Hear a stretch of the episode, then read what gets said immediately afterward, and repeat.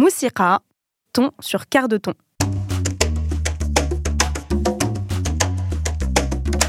Depuis un peu plus d'un an, je fréquente le Conservatoire de musique orientale de Paris. Il est niché dans une ruelle du 19e arrondissement et j'y apprends le luth, un instrument à cordes avec un manche court et une sorte de gros ventre. Je galère un peu, mais ça me plaît. Et en traînant là-bas, je me suis rendu compte que je connaissais un peu la musique arabe classique, beaucoup le répertoire français d'origine algérienne et marocaine qu'on écoutait à la maison, et pas du tout les musiques actuelles du monde arabe. Je m'appelle Leila Israr, bienvenue dans Tarab.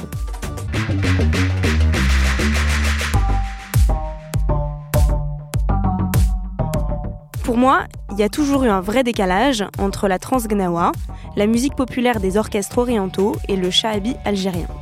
La musique d'Afrique du Nord et du Moyen-Orient couvre des réalités esthétiques parfois très éloignées les unes des autres. Pourtant, sur un rayonnage de magasins de disques, tout est réuni dans la même case. Celle des musiques du monde ou des musiques traditionnelles. Et du coup, ça donne l'impression qu'elles appartiennent à un temps passé. Alors, je me demande, est-ce qu'il y a vraiment des choses qui distinguent les musiques actuelles du monde arabe de celles du reste du monde? Quelle place ont-elles aujourd'hui dans l'industrie mondiale de la musique? Comment les musiques de la diaspora maghrébine se sont intégrées au paysage français de la musique. Comment expliquer l'engouement récent pour l'électro-oriental? Quels artistes sont les plus à même d'être représentants de la musique arabe? Est-ce qu'un groupe japonais est légitime à jouer des musiques populaires marocaines? On va parler de tout ça, avec quelques détours par la gavotte ardéchoise, le rail love et l'appropriation culturelle.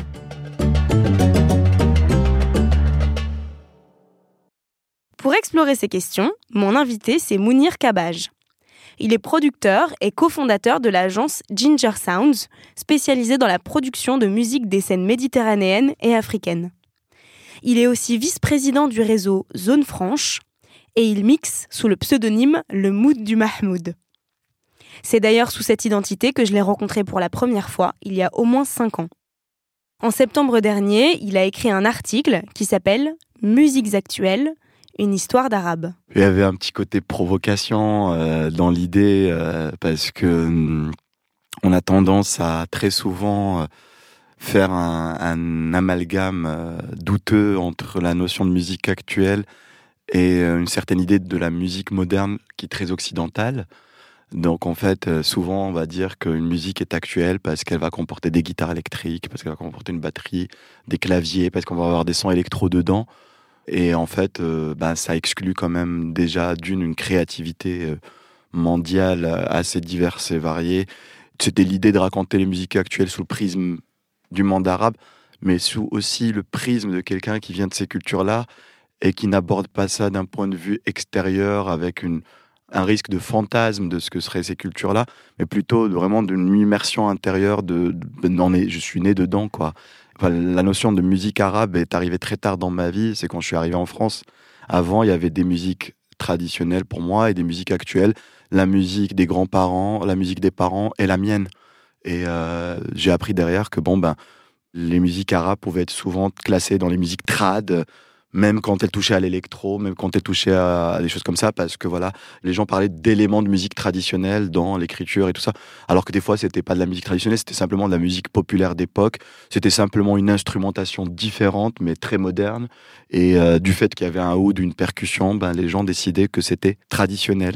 La musique actuelle c'est pas un genre, c'est avant tout une période. De toutes les façons, si on reprend la musique actuelle dans leur acception la plus large et dans leur première acception qui est très occidentale, euh, ça a commencé, hein, on pourrait dire que ça a commencé avec les premiers groupes de rock and roll euh, et les premiers groupes amplifiés, tout simplement, hein, les premières guitares électriques, les premières batteries et tout ça. Certains le feraient remonter à Elvis Presley, d'autres à Chuck Berry. D'autres parleraient même des Beatles, certains mettraient le blues dedans, même le jazz. Musique actuelle, c'est avant tout une musique qui a été enregistrée avec des techniques modernes, avec une écriture moderne, par opposition à des musiques classiques savantes ou des musiques populaires qui, elles, seraient ancrées dans une histoire plus ancienne. C'est pareil pour les musiques actuelles arabes, elles s'ancrent dans un territoire, dans une culture, mais elles sont une écriture moderne de la musique, elles sont une écriture contemporaine, elles sont une écriture qui raconte l'histoire actuelle. En réalité, la notion de musiques actuelles, elle ne désigne ni un genre, ni un style, ni un lieu en particulier. C'est juste un terme générique qui qualifie les musiques enregistrées avec des techniques modernes. Ça commence dès les années 70 avec le système d'amplification. Et les pays arabes ne sont pas en reste dans les années 70, pour moi, il y a eu deux courants qui finalement racontent deux histoires euh, différentes et convergentes à la fois. Il y a eu ce courant que j'appellerais euh, le courant mondialisé un peu, hein, le courant globalisé, donc des groupes au final qui ont eu envie de ressembler à leurs idoles internationales. Les idoles internationales à l'époque étaient principalement anglaises, américaines et françaises. Et en fait, euh, là, on va dire que ben, les gens étaient inspirés par les Beatles, les Rolling Stones, les Led Zepp, Deep Purple, tous les groupes de rock et de pop rock de l'époque, de psyché et tout ça, Hendrix et donc, il y a eu toute une génération en fait de groupes, euh, notamment en Afrique du Nord, au Liban, en Égypte, où bah, les gars étaient avec guitare, basse, batterie, clavier, ils chantaient tout ça. Mais euh, dedans, bah, soit ils chantaient en arabe, euh, soit ils, ils, rentraient dedans des mélodies, des gammes, des rythmes qui étaient liés à leur culture locale. Donc, on, allait plaquer sur du, rock binaire, des rythmes ternaires. On allait caler une derbouka, peut-être un oud, peut-être des violons, euh, des kamenja, des choses comme ça. On allait prendre des rythmes locaux et les revisiter à la moulinette, à la batterie. Je peux penser à des groupes comme les Abranis, qui sont pas arabes pour le coup, qui sont kabyles, mais qui voilà, reprenaient le répertoire kabyle, mais à leur façon, avec leur univers. On pourrait penser à Vigan. Louis Vigan, qui est marocain. Hein. Son, nom et son prénom ne le laissent pas transparaître, mais oui, il est marocain, il s'appelle Abdelrafour à la base. Et Louis Vigan, qui était le premier chanteur funk marocain, qui a été résident au Golfe Drouot, qui a fait des premières parties de Johnny Hallyday, enfin, qui est un personnage assez mythique. On pourrait penser à ce groupe que j'aime beaucoup, qui s'appelle Les Variations, qui était un groupe euh, créé par euh, des Marocains euh, de confession juive, Marc Tobali et sa clique. Et c'était un groupe qui était un pré-Led Zepp. Enfin, en plus, c'était à la même époque que Led Zepp. Donc, il y a même des gens qui questionnent. Hein. Il y a des légendes urbaines autour d'eux, comme quoi Led Zepp aurait piqué des sons, ou comme quoi ils auraient piqué des sons à Led Zepp. En tout cas, ils auraient vraisemblablement rencontré les Led Zeppelin. C'était les Led Zeppelin du Maroc. Le cas du groupe Les Variations est un peu particulier. Car bien qu'originaire du Maroc, il s'est formé à Paris. En 74, ils enregistrent le morceau Moroccan Roll.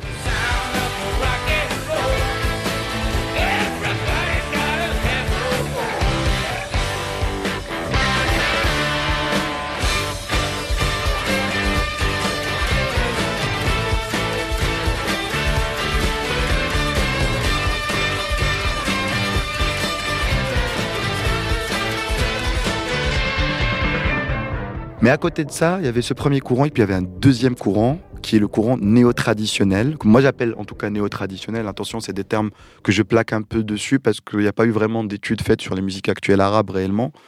Et donc le courant néo-traditionnel, c'est un courant qui lui s'est inscrit dans dans l'idée de, puiser de façon beaucoup plus ancrée, beaucoup plus profonde dans le répertoire local, dans l'écriture locale, dans l'instrumentation locale et dans les arrangements locaux. Donc là, moi, je pense plus à des Nasri One. Donc Nasri One, euh, les Marocains le savent, mais les étrangers ne le savent pas forcément. Les Marocains le savent. C'est une synthèse musicale du Maroc. Hein. C'est un groupe où il y avait à la fois du gnawa. Le gnawa, c'est un style musical arrivé au Maroc par les descendants des esclaves subsahariens au Maghreb. Traditionnellement, il était pratiqué dans des confréries musulmanes mystiques.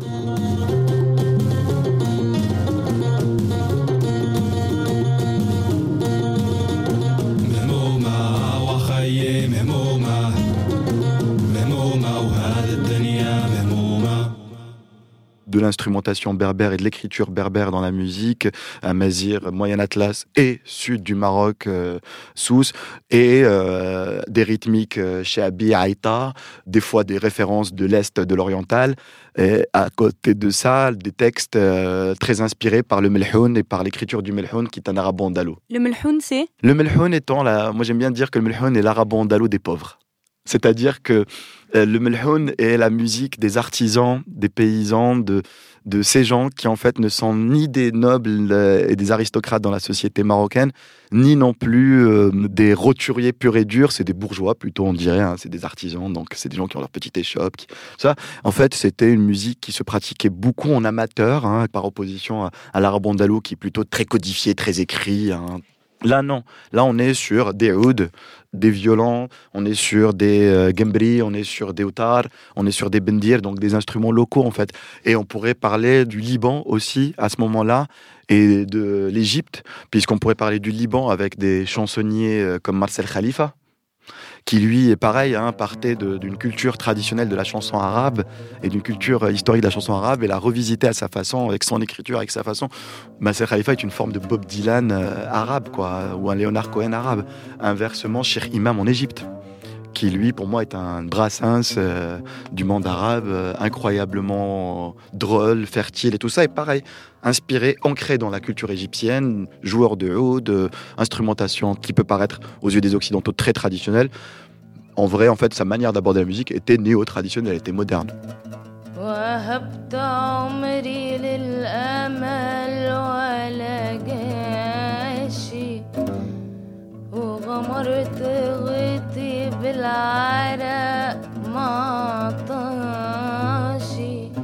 Il y a donc eu deux courants avec de grandes différences sonores. D'un côté, le rock funk mondialisé qui intègre subtilement des éléments de musique arabe. Et de l'autre, le néo-traditionnel qui puise en priorité dans le patrimoine local en y ajoutant des touches modernes. Quel que soit l'ensemble, il y avait un point commun, la politisation. L'époque était politisée, si on y pense. L'époque était totalement politisée. Le monde entier était politisé. À l'époque, être un artiste et ne pas être engagé était mal vu. Aujourd'hui, c'est mal vu d'être engagé parce que ça sonne comme du racolage. À l'époque, non. Il fallait que l'artiste soit engagé. Il fallait que l'artiste s'engage parce que ben, on sortait à peine de la Seconde Guerre mondiale. On était en pleine période décoloniale. On était en plein Vietnam on était vraiment dans l'explosion du conflit israélo-palestinien.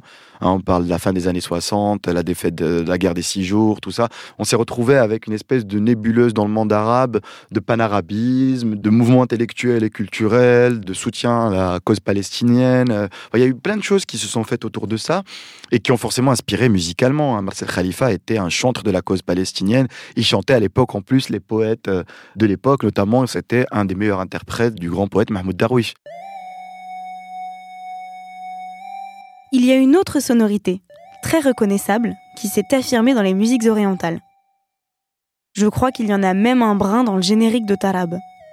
C'est celle du synthé, L'histoire du clavier, elle n'est pas arrivée que dans le monde arabe, elle est arrivée dans le monde entier. Donc, fin des années 60, on a commencé à avoir les premiers claviers qui font des basses, avec lesquels on peut faire des grosses basses, avec lesquels on peut faire des sons d'orgue électrique et tout ça, des choses un peu. Euh, qui permettent de ne pas avoir qu'un son de piano. Euh, on arrive à synthétiser un son d'orgue d'église, sauf qu'on n'est pas à l'église, on est sur un petit instrument et tout ça. Et puis, au fur et à mesure, la technologie avançant dans la musique, on électronifie les claviers. Et euh, en les rendant électroniques, on, multiplie le champ des possibles de ces claviers-là. Et en fait, ces claviers-là, au fur et à mesure, se sont démocratisés. Puisque des grosses marques, comme Yamaha, comme Sony, s'en sont emparées. Et en fait, ce qui a permis au monde arabe de se les approprier, c'était à la mode dans les années 70 et c'est devenu vraiment une norme dans les années 80. C'est ce qu'on appelle la touche du pitch. En fait, si quand on regarde un clavier, il y a une touche qu'on peut bouger comme ça et qui revient à sa place. Bah ça, c'est le pitch en fait. Et ça, ça permet de faire des modulations. Et ces modulations de gamme et de notes permettent en fait de faire les quarts de temps qui sont caractéristiques des musiques arabes. Et donc, en fait, beaucoup, beaucoup d'artistes ont pu se saisir de ça et reproduire le qanoun, le oud, le violon arabe et le ney sur un clavier. Et comme en plus, à l'époque, pour un mariage, il fallait avoir un orchestre. Un orchestre, c'était 10 à 15 personnes. Il fallait les nourrir, il fallait les transporter, il fallait les payer. Et là, on arrive avec la possibilité d'avoir euh, maximum trois personnes. Je veux dire, le clavier qui fait tous les instruments à cordes, tous les, instruments à, vent et tout ça, qui fait une espèce d'orchestration, euh, bon, qui donne des choses très discutables artistiquement, mais, mais qui permet d'avoir le son qu'il faut, la, la puissance de son qu'on veut. Un percussionniste, des fois même il remplaçait le percussionniste, il les jouait en cliquant sur un bouton, et le chanteur ou la chanteuse. Le clavier a commencé à devenir un élément intégré dans les groupes qui a fait sauter tous les euh, ensembles de cuivre, de vent et de cordes qu'il pouvait y avoir dans les orchestres arabes.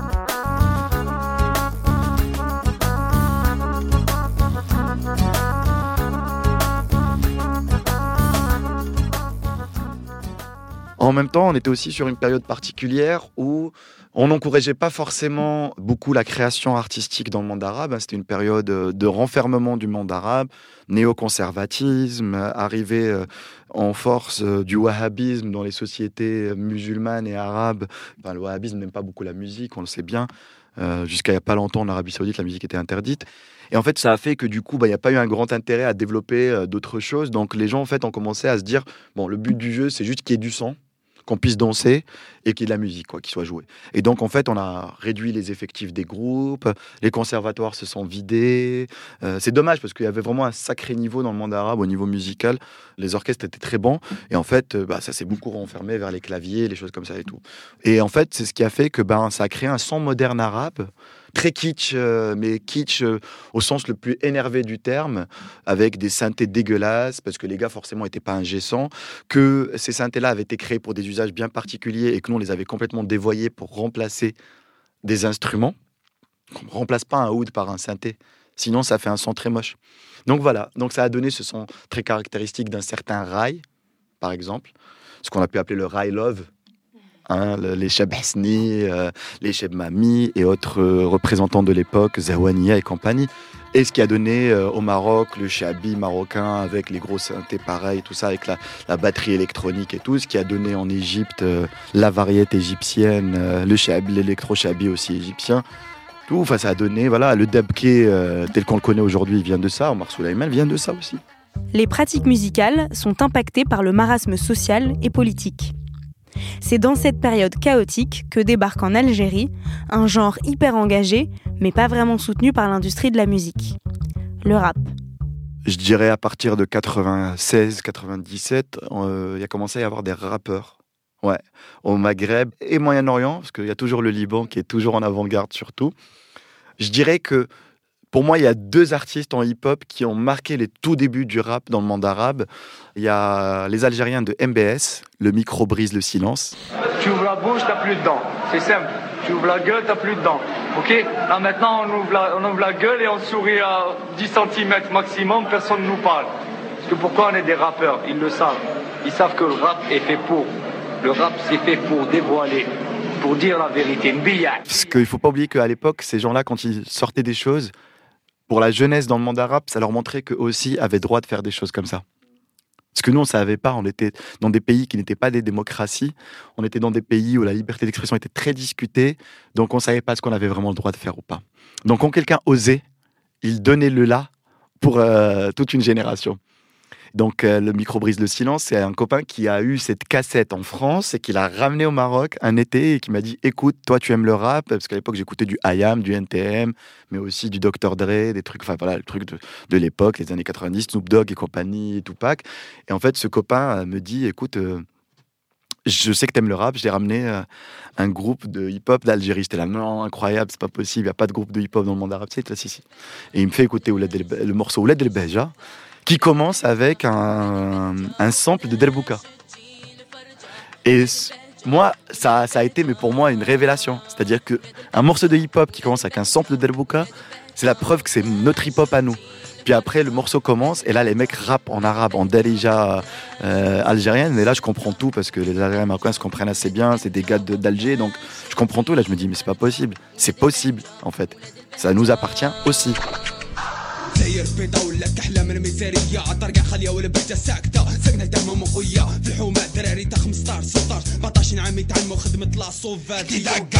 Récemment, j'ai remarqué que sur les réseaux sociaux, Mounir postait régulièrement à propos de condamnations pour délit d'opinion au Maroc. Et notamment celle du rappeur Gnawi, condamné à un an de prison en novembre dernier. Je crois que dans des pays où on a besoin de dire les choses, euh, le rap est une forme d'expression quand même extrêmement euh, éloquente, euh, loquace, où on peut se lâcher. Donc ça correspond bien à nos pays. Là, on va parler un peu politique. Le Maroc connaît une régression politique au niveau des droits de l'homme. Moi qui ai grandi sous Hassan II, je suis pas content de revoir ce genre de pratique en disant qu'il y a une répression à la fois des mouvements qui souhaitent un changement dans la société marocaine. D'ailleurs, il n'y a plus vraiment de mouvements qui souhaitent un changement de régime, on est plutôt sur des mouvements qui veulent juste que l'État fasse son travail et que le régime prenne en charge son peuple. Donc, ben, par exemple, il y a eu une grosse répression sur le Herak du Rif qui a été très dur. Hein. Il y a eu beaucoup de manifestations dans le Rif pour dénoncer leurs conditions de vie. Et en fait, ça a été réprimé violemment avec des arrestations et des condamnations à 20 ans de prison pour des, finalement ce que moi j'appellerais des prisonniers d'opinion. Et ils ont aussi embêté et emmerdé euh, des podcasteurs, des youtubeurs, des gens comme ça, parce que c'est des gens qui ont dénoncé des situations, parce que c'est des gens qui ont critiqué euh, le régime, qui ont critiqué le palais, qui ont critiqué le roi, parce que c'est des gens qui ont dit à un moment les choses telles qu'il fallait les dire. En tout cas, de mon opinion et de mon point de vue, c'est des gens qui disent simplement qu'on vit mal dans ce pays, que la jeunesse a besoin d'espoir, qu'on a besoin d'écoles, qu'on a besoin d'hôpitaux, qu'on a besoin de perspectives et d'un projet de société. Et Gnawi, il a été arrêté pour ça. Il a fait une chanson qui s'appelle Ash Shab.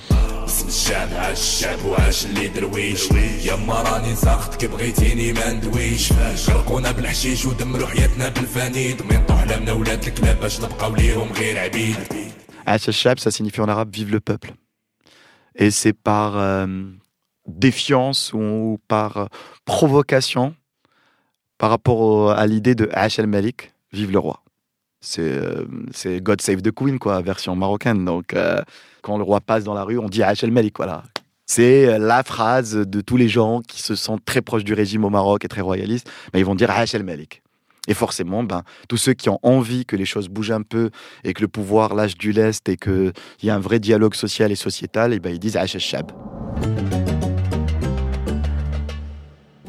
À peu près à la même époque que l'arrivée du rap au Maghreb, c'est-à-dire dans les années 90, il y a un groupe de rock français qui a fortement participé à rendre visible la situation des Maghrébins en France. Ce groupe s'appelait Carte de séjour. Moi, je pensais qu'il était hyper connu en France, mais en fait, je me suis trompée. On l'a juste redécouvert l'an dernier avec la mort de leur leader, Rachid Taha. Je m'appelle Rachid, je suis né euh, à Ouaran, à Oran en Algérie et ça fait 12 ans que je suis en France. T'écoutes la radio, la télé, depuis 20 ans jusqu'à maintenant, il n'y a rien. Bon, il fallait que tu sois exotique. Et il fallait que tu amènes des palmiers sur tes fesses. Qu'est-ce que tu veux Je pense à tous ces jeunes-là qui souffrent, hein, parce que vraiment, ils souffrent. Parce qu'il faut pas croire, mais ça existe les ratonnades. Par exemple. Les ratonnades, tout ça, là. Ça existe, mon pote. Il n'y a pas qu'à la télé que ça se passe. Garde Séjour était un groupe underground un groupe underground qui a très bien marché. Mais je veux dire, il faisait partie de la même clique que Berrurier Noir, que, que Les Vents Passent, que tout ça. Hein. C'était un groupe de rock français, mais sauf que notre cher Rachid Taha, il a amené sa touche, son écriture avec ses complices de crime. C'est que les gars avaient amené une touche euh, arabe, une écriture euh, algérienne, euh, mais berbère aussi dans, dans, le groupe. Mais sinon, non, pour moi, l'artiste, les deux artistes les plus connus entre guillemets arabes euh, en France, c'est Khaled et je dirais l'Orchestre national de Barbès, beaucoup plus que Carte Séjour. Rachita, par contre, lui, en son nom propre, est un artiste très connu. Parce que Rachita a une, quand même une belle carrière, hein, même si lui-même se plaignait de comment la France l'accueillait. Parce qu'il y a eu la provocation aussi. Hein. Appeler un groupe carte de séjour, c'était aussi dénoncer une situation de différence sociale et juridique entre arabes et français. C'est-à-dire que on vit tous dans le même pays, mais à un moment, quand on est sous carte séjour, et je sais ce que c'est puisque je l'ai été pendant 14 ans, quand on est sous carte séjour, bah, on fait beaucoup moins le malin, on se sent beaucoup moins légitime sur un territoire. Et donc, c'était une façon, parce que quand, il, quand un groupe qui s'appelle Carte Séjour chante Douce France en version rock, remettant ça dans le contexte, la marche des beurs, euh, SOS racisme, euh, les discriminations, les ratonnades. Hein, on est à l'époque des. Ça revient à la mode d'ailleurs en France, des mouvements fascistes avec des skinheads qui euh, vont euh, casser euh, du noir et de l'arabe et de l'homo dans les rues des grandes métropoles françaises. Et donc à l'époque, hein, il y avait une guerre fa-antifa dans les rues de Paris à laquelle ont participé les jeunesses arabes et africaines de France. Donc si on replace tout ça dans le contexte, forcément, ça ne pouvait que marquer. Et puis musicalement, c'était très bon, artistiquement. Après, oui, en effet, c'est pas un groupe pour moi représentatif du monde arabe, c'est un groupe représentatif des diasporas.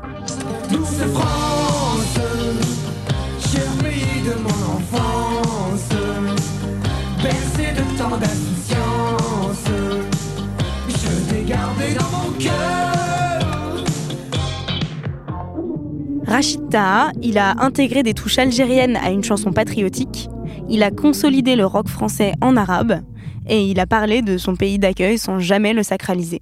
Pour moi, il y a une vraie différence entre l'écriture que j'appellerais endogène, une écriture locale, musicale, c'est-à-dire euh, comment quelqu'un qui habite euh, en Égypte, au Soudan, au Yémen ou en Arabie Saoudite écrirait une musique et comment euh, un Soudanais de New York, un Algérien de Paris ou, ou un Irakien de Londres écrirait une musique. Je pense qu'il y a clairement, euh, même chez les gens qui ont des cultures d'origine de ces pays-là, des fantasmes, des façons d'approcher ces musiques-là, des volontés et des objectifs différents.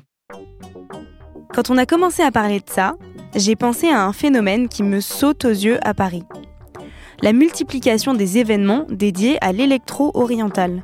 Parfois, ça m'agace parce que je me dis qu'il y a dix ans, tout le monde s'en foutait. Bah, il y a dix ans, il n'y avait pas les révolutions arabes. Voilà. Parce que moi, je suis arrivé à Paris en 2010, c'était la misère au niveau des musiques arabes. C'est-à-dire qu'il y avait une programmation sympathique, euh, quelques festivals qui faisaient le job en ayant deux, trois artistes arabes et tout ça. Il n'y avait pas l'explosion qu'il y avait. Ce qui s'est passé en 2011 avec euh, l'Égypte, la Syrie et le, la Libye et, et la Tunisie, premièrement, ça a libéré une parole dans les pays. En tout cas, sur l'Égypte et la Tunisie. Deuxièmement, pour ceux pour qui ça s'est moins bien passé malheureusement, beaucoup sont partis, notamment les Syriens. Les Syriens, il y en a énormément. La plupart des intellectuels et des artistes syriens ont quitté la Syrie. En tout cas, ceux qui étaient contre le régime. Et donc, euh, ça a fait que beaucoup d'artistes sont retrouvés au Liban, en Égypte, euh, en Jordanie, mais aussi en France, en Allemagne, euh, à Londres, euh, en Espagne, au Portugal, en Belgique, en Suisse, en Italie, enfin un peu partout en Europe. Et euh, il y a eu à la fois un engouement, je pense, autour de cette scène culturelle et artistique euh, en exil. Il y a eu aussi, euh, je pense, beaucoup de manifestations de soutien, d'événements de soutien, d'actions de soutien aux révolutions arabes qui ont fédéré une certaine jeunesse arabe. Sur Paris, par exemple, hein, si on parle que du cas parisien, en 2011-2012, j'ai rencontré tellement de gens du Moyen-Orient et de l'Afrique du Nord euh, de façon très spontanée.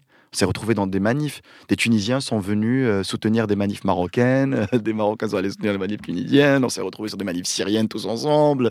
On était tous un peu en mode comment on bouge notre monde, comment on se connecte entre nous. Il y a eu une volonté aussi de se connecter entre nous.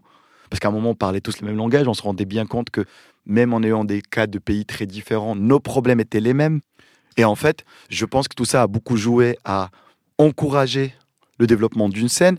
Et évidemment, euh, quoi de plus accessible et quoi de plus trendy que des soirées électro-orientales? Parce que il y a plein d'autres esthétiques dans le monde arabe, dans les musiques actuelles, mais l'électro-arabe est quelque chose d'accessible. Parce qu'à un moment, il y a un boom-boom qui revient et qui fait que ben, un occidental peut aller dans une soirée et ne pas non plus être complètement paumé musicalement. Il peut se laisser aller. Et puis après, bah, cet engouement-là fait aussi qu'il y a eu des volontés de programmateurs de monter des soirées comme ça et tout ça. Il y a eu aussi des collectifs qui se sont montés. Et puis après, il y a toujours des gens qui chevauchent les phénomènes de mode et qui décident d'en faire un business. Et s'ils le font bien, il n'y a pas de problème tant qu'ils sont dans un respect des cultures qu'ils accueillent et tant qu'ils ne sont pas dans un orientalisme bête et méchant, pourquoi pas. Par exemple, moi je sais que j'ai jamais euh, aussi bien travaillé sur les musiques arabes et reçu autant d'intérêt sur ces musiques-là que lors des révolutions. Tout le monde voulait programmer des Tunisiens, des Syriens, des Égyptiens. Sauf que le monde arabe n'a pas attendu la révolution pour faire de la musique. Et encore moins des musiques actuelles. Et le monde arabe euh, n'a pas attendu le monde de façon générale pour faire de la musique. Personne dans le monde n'a attendu qui que ce soit.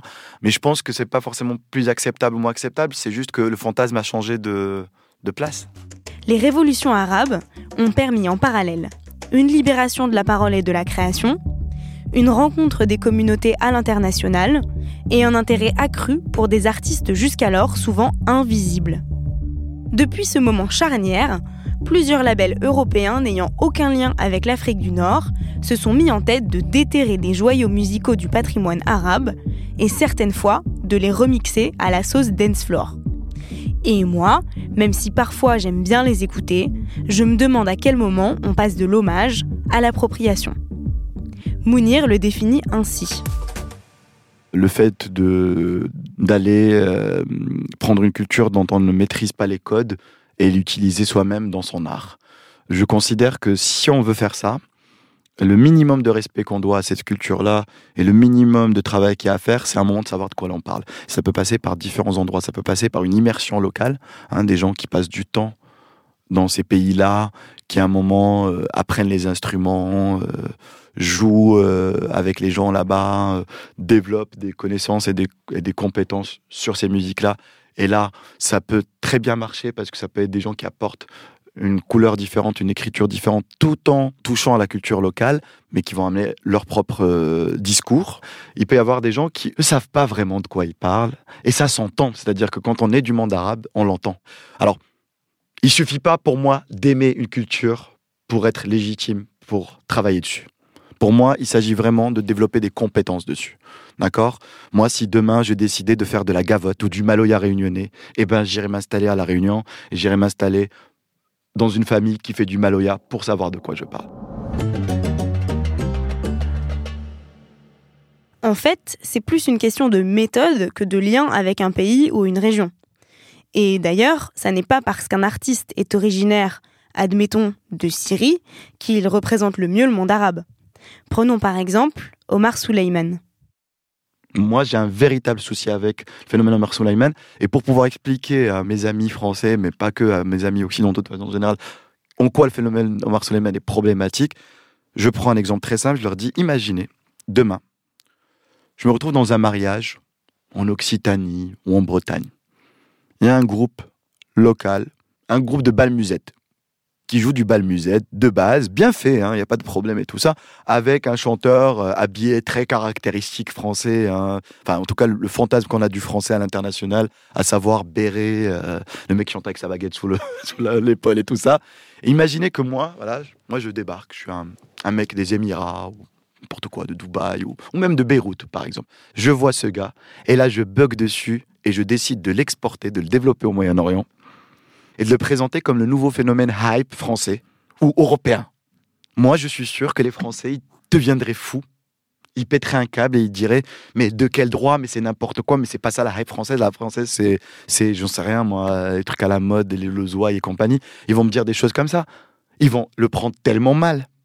Ouais, moi, ça me pose un vrai, vrai souci d'avoir des gens comme ça qui seraient représentatifs d'un monde arabe, surtout quand on voit le peu d'artistes du monde arabe qui sont programmés en Europe, et ben pour moi, un artiste comme lui ou d'autres artistes qui seraient vraiment dans de la l'appropriation culturelle, qui iraient choper euh, trois samples du monde arabe, mettre dessus un boom boom et faire croire que c'est ça la musique électronique arabe, ben pour moi, ils détruisent des spots pour des artistes qui, eux, font un énorme travail de recherche, que ce soit sur le dabke, que ce soit sur l'électro-shabi, que ce soit sur d'autres choses, qui sont des artistes soit de diaspora, soit endogènes, euh, c'est-à-dire locaux, vraiment. Euh, euh, voilà, moi, pour moi, celui qui devrait tourner à l'international et, représenter ce mouvement shabi électronique, un peu expérimental de recherche et tout ça, c'est Maurice Luca. C'est des gars comme Islam Chipsi.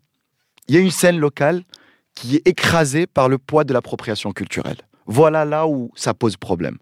Moi, je pense beaucoup aux, aux joueurs de oud des New Batons, de Al-Sara de New Batons, qui, comme elle dit Al-Sara, est, est le membre le plus exotique du groupe, puisque c'est le seul blanc du groupe.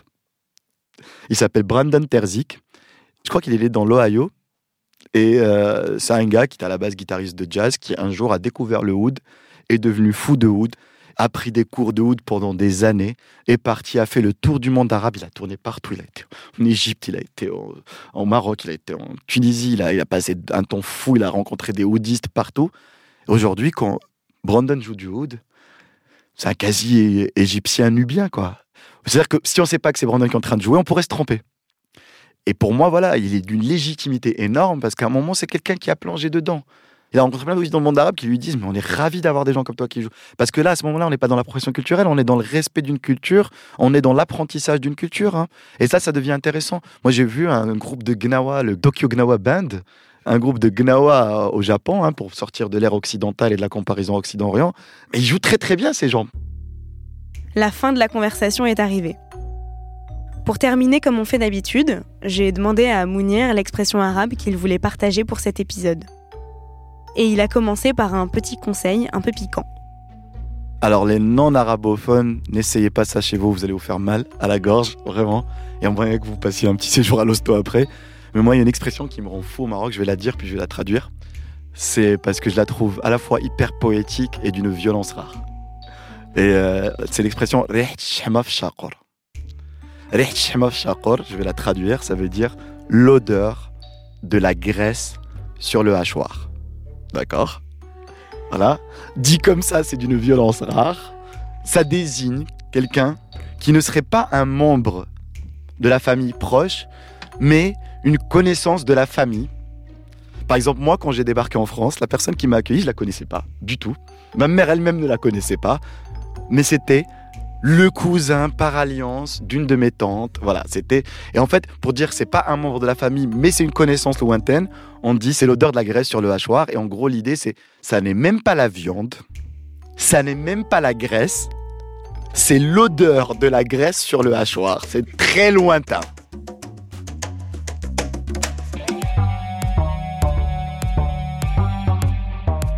C'était le septième épisode de Tarab. Si vous avez aimé l'écouter, n'hésitez pas à le partager et surtout à en parler autour de vous. Je remercie Mounir d'avoir été avec nous. Pour accompagner l'épisode, il a même fait une playlist avec tous les groupes cités et bien d'autres. Vous la trouverez en lien Spotify juste avant les crédits. Tarab est un podcast de Binge Audio produit par Camille Regache et Diane Jean. Et cet épisode a été réalisé par Adèle Itel El Madani. Merci pour leur travail et leurs conseils, encore une fois. Au fait, pour 2020, Tarab passe en mode mensuel. Les épisodes sortiront maintenant tous les derniers vendredis du mois. À bientôt!